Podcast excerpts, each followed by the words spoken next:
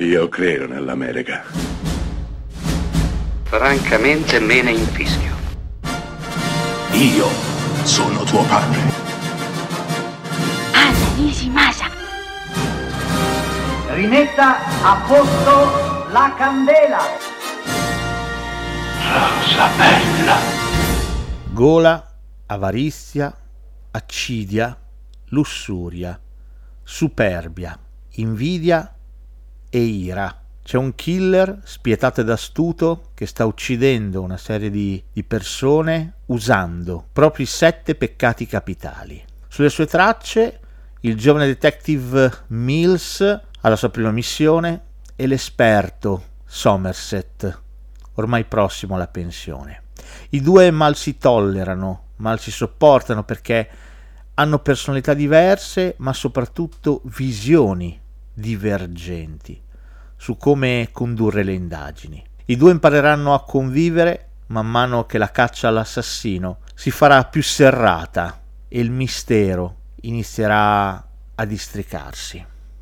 Beh, questa ovviamente è la trama di Seven, film diretto nel 1995 da David Fincher.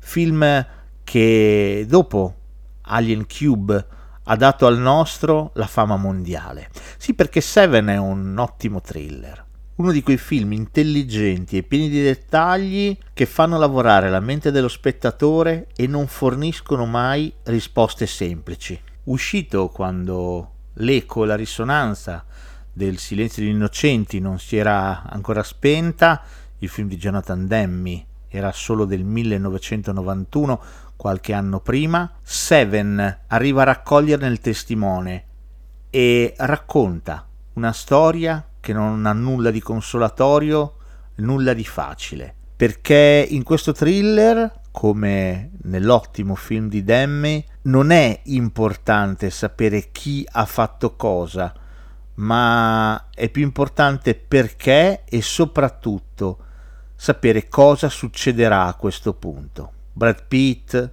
Morgan Freeman, Gwyneth Paltrow, Kevin Spacey, quattro attori in stato di grazia per un film decadente, triste, surreale, ambientato in un luogo non luogo in cui piove sempre, in continuazione, per poi spostarsi nel finale in una prateria assolatissima dove tutto si compie, tutto accade, tutto è inevitabile.